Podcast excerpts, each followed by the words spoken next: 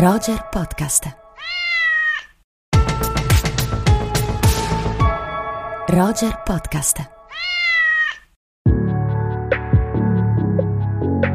Amiche e amici di Roger e di Rubik, buonasera e bentornati e ovviamente un caro saluto al mio amico Andrea Chimento. Ciao Simone, ciao a tutti, ben ritrovati.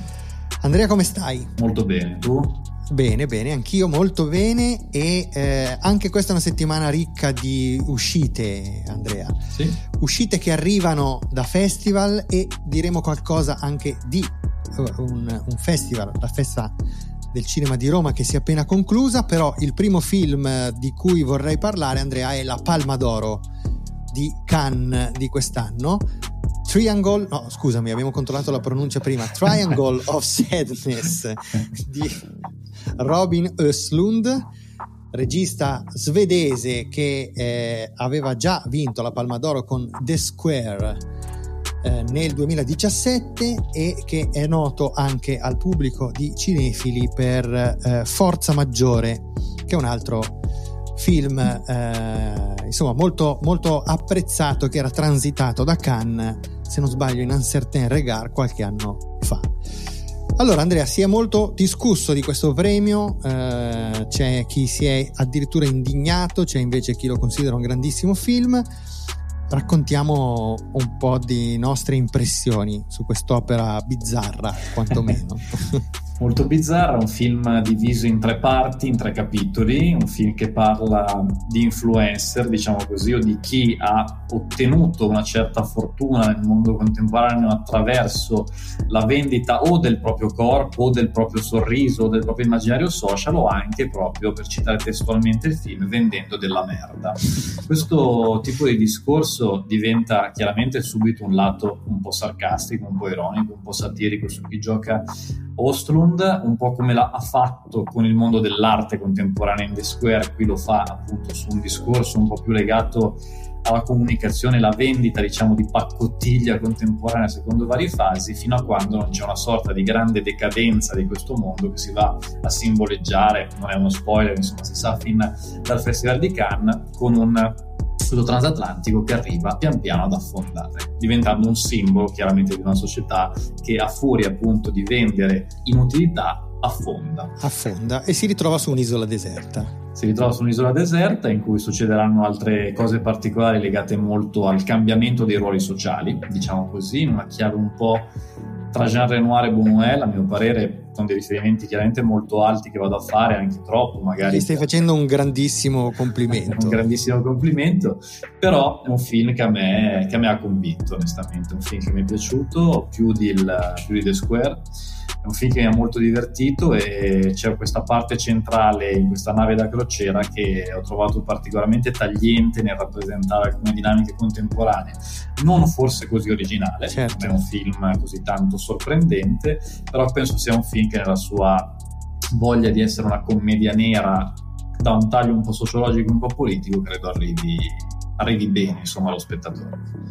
Sì, devo dire, sono d'accordo con te rispetto al paragone con The Square anche perché mi sembrano eh, opere che sono effettivamente accostabili da, molto, da molti punti di vista, eh, soprattutto a livello di tono, a livello di stile, tant'è che viene anche un po' il sospetto che eh, Östlund, prendendosi forse un po' tanto sul serio, stia diventando già un po' di maniera, no? Mm-hmm e, però sicuramente più riuscito rispetto, rispetto a The Square, sicuramente più efficace, ha anche dei momenti molto più divertenti. Decisamente. Però eh, di contro, secondo me, quello che tu hai sottolineato, cioè il fatto che non è particolarmente originale, ma non è nemmeno particolarmente originale il, eh, come dire, il discorso complessivo che porta avanti. È un discorso probabilmente eh, largamente condivisibile, ma non è così originale. Quindi viene il sospetto che sia anche un po' un film, come dire, un po' furbetto, che dice dell'ovvio, come dire, in bella calligrafia, una calligrafia che per quanto bella è anche un po' manierata, e alla fine se la cavi così. Forse eh, per questo io mi sento, eh, per quanto poi i premi siano effettivamente una delle cose più irrilevanti dei festival, o meglio, sono poi rilevanti magari anche per il destino commerciale dei film, però effettivamente questo è un premio un po', un po sproporzionato secondo me per un, film, per un film di questo tipo. Non so, questa è la mia, la mia idea. Sì, più che altro due palme d'oro eh, per un autore infatti. che mm, forse non è così decisivo nel cinema contemporaneo, sono sicuramente infatti, un infatti. po' generose. Poi, appunto, io su The Square ero molto più aggressivo, qui sono molto più tenue, ma perché è un film che ho trovato molto piacevole, al di là di tutto, e mi sono piaciuti i personaggi. So. Però con due palme d'oro, di fatto, eh, come dire, tramandiamo ai posteri eh, questo, questo, autore eh, dandogli un posto nella storia del cinema. Certo certo. che non so che cosa succederà nei prossimi anni, ma probabilmente non, come dicevi tu, non, non merita. merita eh.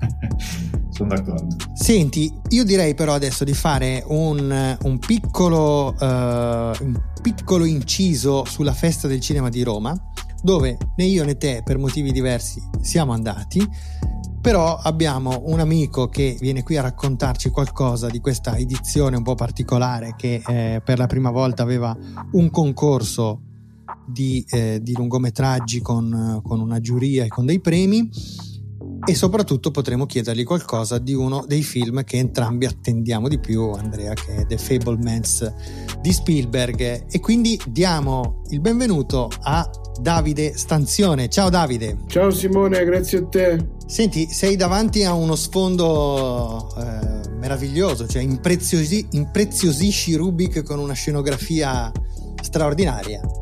Sì, sì, in realtà sono in un piccolo teatro molto bello qui a Sulmona dove lavoro al Sulmona International Film Festival e quest'anno è il quarantesimo anno, quindi c'è un po' un'area di celebrazione, di ricordi, di gente che è passata da qui. Sotto di me, dall'altra parte, c'è un incontro su Pasolini e Moravia del giornalista Renzo Paris che rientra nelle attività collaterali. Il festival in realtà inizia dopo domani, quindi ci stiamo avvicinando. E so reduce però dalla festa del cinema di Roma. Esatto, ed è il motivo per cui ti abbiamo chiesto con grandissimo piacere di partecipare a questa puntata di Rubik, proprio perché io e Andrea vorremmo chiederti qualcosa su questa edizione. In particolare, come abbiamo anticipato, Andrea vorremmo sapere, eh, io e Andrea vorremmo sapere che cosa pensi di questa nuova edizione con questo nuovo format, con il concorso e ambizioni rinnovate della Festa del Cinema di Roma.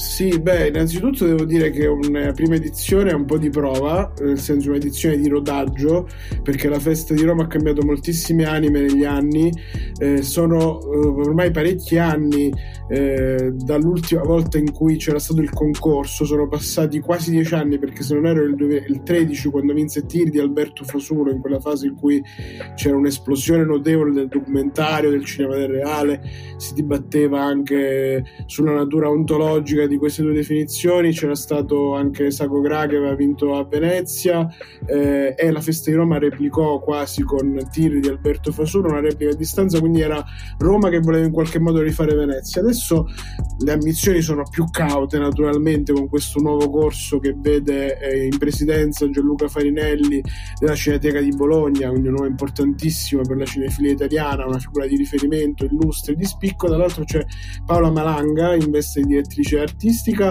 una eh, professionista che ha lavorato molto eh, in Rai, in Rai Cinema, che ha anche eh, degli studi importanti di cinema, ad esempio sulla figura di Truffaut, su tanto altro, e sono un, un connubio secondo me interessante eh, come presidenza e direzione artistica. Sicuramente rispetto agli ultimi anni la Festa di Roma vuole avere un'identità anche da festival, da festival dedicato certo. alla scoperta di nuovi autori, di esordi.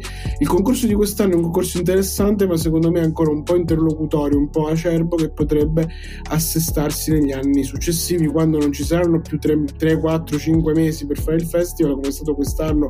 Quest'anno sono stati un po' di più però quelli effettivi davvero sono stati un po' ridotti all'osso perché lo sconvolgimento dovuto all'abbandono anche per lotte naturalmente politiche legate eh, a, a, Roma che è una città particolare da questo punto di vista eh, ecco l'abbandono di Monda ha lasciato sguarnito il festival quando già comunque eravamo in una fase molto eh, avanzata dell'anno e il festival con la nuova veste è stato messo, in su, è stato messo su abbastanza in fretta. Quindi quest'anno secondo me è un'edizione di prova, di rodaggio, un po' un'edizione zero, dall'anno prossimo non potremo più sospendere il giudizio, naturalmente perché il tempo allora ci sarà stato certo. e quindi entreremo più nel vivo. Quest'anno devo dire che il concorso è stato caratterizzato da opere di registi comunque abbastanza eh, esordienti, l'idea è un po' quella di scoprire i talenti che magari vedremo nei festival maggiori un, do- un domani, eh, nei concorsi più prestigiosi di Cannes, Venezia e Berlino ed è stato un concorso molto radicato nel presente della contemporaneità nella, contemporaneità pandemica per esempio. Il titolo dato al concorso Progressive Cinema Visioni per il mondo di domani non è casuale. Si sono viste molte opere con un gancio nei, nei confronti dell'attualità eh, sia quella appunto dicevo legata al covid sia in realtà molta storia molti fondali storici in un momento di conflitti per l'Europa. Si sono visti tanti film che ragionano eh, sul conflitto ma anche che hanno una collocazione storica eh, molto forte. A cominciare dal film che ha vinto January che comunque è una produzione che riguarda i territori del nord Europa del Baltico dove la cinefilia l'esercizio della cinefilia da Jarmusch a Stranger Than Paradise di ehm, dello stesso Jarmusch appunto che circola sotto forma di copia eh, pirata. L'altro regista che volevo citare era Tarkovsky che comunque è un nome tutelare all'interno del film. Ecco c'è una cinefilia che intercetta molto la gioventù il sociale la politica in questo film che ha vinto dove comunque eh, c'è tanta forza slabbrata anche nell'utilizzo del cinema nel lavorare sulla grana per esempio nel passaggio tra ciò che vediamo messo in scena e ciò che invece vediamo direttamente ripreso eh, dal eh, protagonista. Il film è ambientato tra l'altro ehm, appunto all'inizio degli anni 90 per protagonisti tre aspiranti eh, ehm, filmmaker che si trovano di fronte all'invasione dei carri armati sovietici, quindi è qualcosa di strettamente eh, attuale, ma allo stesso tempo vogliono eh, reprimere l'indipendenza della Lettonia ehm, eh, dichiarando appunto eh, lo stato di, di, di, conflitto armato. Quindi è uno scenario bellico che riguarda l'Europa, eh, in realtà un'Europa vicinissima nel tempo, solo un trentennio fa, che però ci riporta inevitabilmente anche all'oggi. All'attualità. Forza di cose, sì, sì. Quindi è un film anche che ha vinto eh, con merito, secondo me, all'interno del concorso di quest'anno. Allora, Davide, uh-huh. ti chiediamo adesso, prendi fiato perché sei stato, uh, ci hai fatto una, una, panoramica efficacissima, rapidissima, densa eh, e, e, adesso fai un bel respiro e dici qualcosa però anche su un film che sia io sia Andrea attendiamo moltissimo e immagino anche tu che invece è transitato per un'area del festival un pochino più convenzionale, sì, sì. quella diciamo delle grandi anteprime internazionali, che è The Fablemans di Steven Spielberg. Assolutamente, guarda, io non potrei essere più entusiasta di questo film. Eh, si è visto nella cornice dell'auditorium della conciliazione, eh, in collaborazione quindi con Alice nella città che ha fatto questo colpaccio, devo dire, quindi complimenti a loro. Eh, il film è meraviglioso, è anche più bello di qualunque aspettativa noi come cinefili, come spettatori, come, come spettatori appassionati, come amanti del cinema, eh, potessimo sperare. È davvero oltre qualunque più rosa speranza perché il film di un uomo profondamente innamorato appassionato del cinema, che ha speso la vita per il cinema e che nel momento in cui racconta la sua vita con gli strumenti del cinema lo fa con una purezza di sguardo davvero eh, commovente. È un film che sulla carta eh, non è dissimile da tanti coming of age che abbiamo visto negli anni, questo The Fablemans di Steven Spielberg. Ci sono tutti gli ingredienti, c'è una storia autobiografica, un ragazzo che usa il cinema come strumento anche terapeutico per elaborare molti suoi traumi, la vita in famiglia, la vita a scuola, i primi amori, però ogni immagine di Spielberg è bagnata di meraviglia, di stupore, di incanto, di amore per i propri familiari, di amore per tutte le figure che hanno abitato la sua vita. C'è uno zio interpretato da Seth Rogen che è un po' croce delizia, con un personaggio interessantissimo. Seth Rogen lo fa in maniera assolutamente eh, coinvolgente e mm, strizzando l'occhio chiaramente anche al passato di Seth Rogen come attore, ma riversandolo in un personaggio tutto nuovo. Ci sono due attori maiuscoli come Paul Dano e Michelle Williams che in questo film danno letteralmente tutto. Paul Dano è un papà eh, Spielberg, Arnold, che tra l'altro figura realmente esistita non solo, ma realmente esistita fino a pochissimo tempo fa perché è molto, molto anziano, ultracentenario, ingegnere elettronico, in una famiglia divisa un po' tra scienziati e artisti. Quella di Spielberg, lui era la quota scienza perché era appunto un uomo che lavorava eh, su elementi di pre-informatica, diciamo, mentre la madre poteva essere una grande pianista. Sono due genitori diversissimi, eppure, nonostante le molte traversie familiari, c'è un totale amore che attraversa, bagna, illumina la macchina da presa che non mettiamo mai in dubbio neanche l'amore che li lega nella vita eh, vera, che li ha legati nella vita vera di Spielberg e che li lega anche in questo film nella dimensione di fiction, perché c'è davvero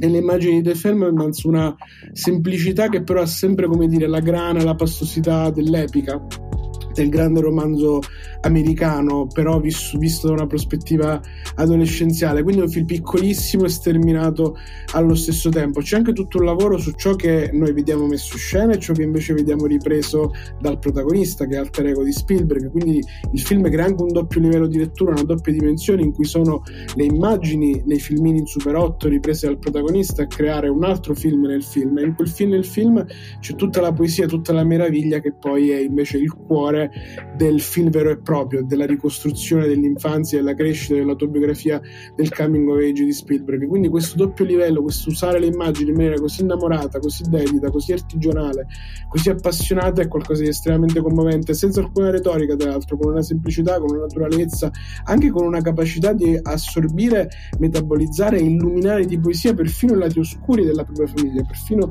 le cose che sono andate male, i legami che non hanno funzionato, i momenti brutti, eh, le superficialità, le meschinità, que- riuscire a fare questo è davvero qualcosa anche lontano da ogni retorica, non solo cinefila ma anche sentimentale, è qualcosa di miracoloso. E poi ci sono delle scene che veramente quando le vedrete ragazzi secondo me non le scorderete più. A Spielberg basta il corpo di Michelle Williams, i fari di una macchina, una serata intorno al fuoco e il campeggio e crea forse una, la più bella sequenza dell'anno per quanto mi riguarda.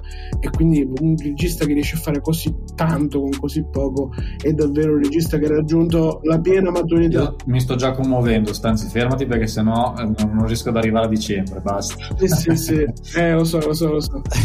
Fantastico. Tra, l'altro hai, hai fatto una, una, recensione a voce meravigliosa. Grazie, Adesso, grazie. Metterò la puntata perché è bellissima. Esatto.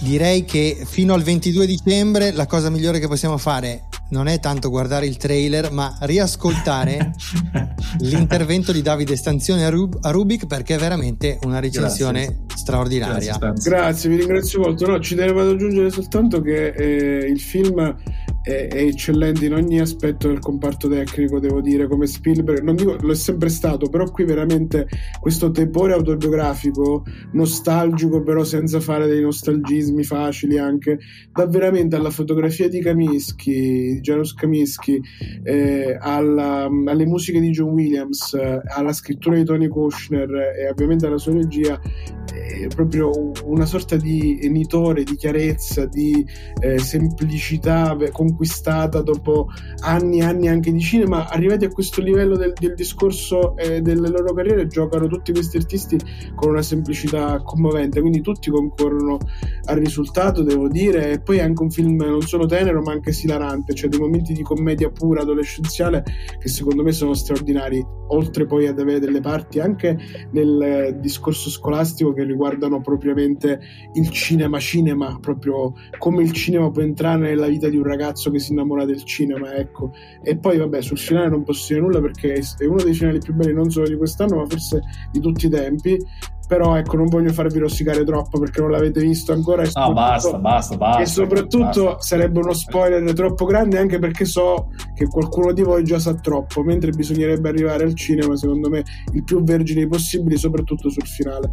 Quindi spero che le recensioni che già sono uscite sveleranno molto poco anche perché io avevo una ragazza accanto che il ragazzo ho dovuto consolarla appena si è capito cosa stava succedendo quindi vi dico solo questo. Ma Basta, stanzi, ho fatto i complimenti prima, adesso poi tra un po' mi arrabbio se racconti troppo del finale. No, esatto, esatto. Però questa cosa del, della ragazza che si commuove è una proiezione che ricorderò perché eh, eh, capita raramente al cinema di vedere qualcuno che addirittura si commuove prima che qualcosa accada, cioè capendo che cosa sta succedendo. Fantastico. Poi sono andato in bagno alla fine della proiezione e c'era uno che si stava asciugando la faccia, ha alzato lo sguardo, aveva gli occhi un po' lucidi. Distrutto. Eh, lì per lì si è vergognato perché ho incrociato il suo sguardo, quindi lui si è un po' vergognato di di essere stato scoperto, poi ha capito che anch'io ero provato e ha sorriso.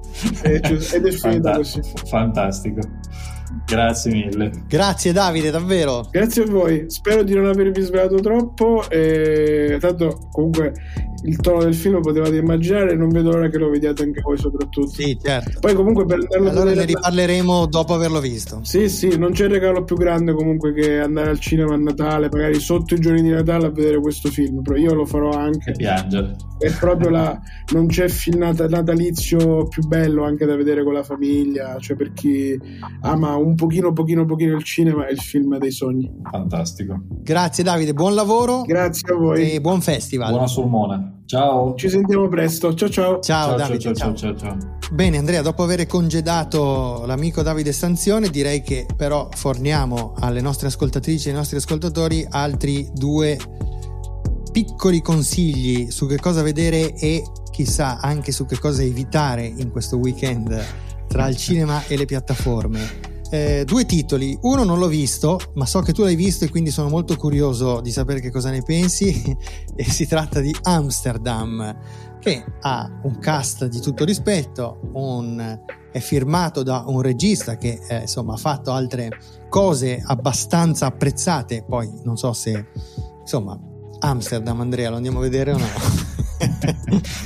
allora, eh, diciamo che io ci sono dei, registi, non sono tantissimi, però con cui veramente ho un pessimo rapporto e un disprezzo anche molto profondo, sono sincero. David Russell per me è assolutamente nel mio podio in questo caso e vorrei sempre che mi smentisse perché poi non voglio mai essere guidato dai pregiudizi, però ogni volta invece si conferma davvero un, un regista diciamo distante dalle mie corde. Il, il, lato positivo che ha avuto un grandissimo successo per me è un film imbarazzante, degno del peggior Muccino. Eh, American Hustle per me è veramente uno dei più grossi sprechi di cassa e di soldi degli ultimi anni non è, non è, facile, ma Amsterdam probabilmente riesce a fare peggio anche di queste due, due, pellicole. Forse anche perché la trama di questo film credo che possa essere una trama interessante, che possa dare delle suggestioni importanti. Siamo negli anni 30 in un momento importante per tante ragioni negli Stati Uniti e questo è un film che collegherà la storia di alcuni personaggi con la storia americana con la S maiuscola, tre personaggi che da testimoni di un omicidio diventano dei possibili sospettati. Non voglio svelare troppo perché si rischia davvero un po' lo spoiler, diciamo che questa trama a me onestamente interessa, incuriosisce, il problema è che poi viene messa in scena in una maniera talmente dozzinale, superficiale e davvero senza un controllo registico del film che per me è molto evidente, è una problematica che io trovo molto evidente, però ripeto, magari anche un po' la mia, come dire, il mio personale allontanamento dal cinema di David Russell in generale che veramente non, mi sembra sempre che a un certo punto faccia le cose un po' a caso e in maniera molto furba. Che a un certo punto svacchi. Svacchi, sì, forse anche, anche troppo poco questo verbo. Io spero che tu lo vedrai così ne riparliamo. So. Credo però che questo weekend mi dirigerò altrove visto il modo in cui l'hai presentato, mentre chiudiamo uh, parlando di un film che abbiamo visto entrambi e che so che insomma abbiamo apprezzato, esatto, abbiamo apprezzato entrambi, quindi è, è su Amazon Prime Video ed è Argentina 1985 che abbiamo visto a Venezia, che entrambi avevamo pronosticato come uno dei possibili film premiati per tornare alle, sì.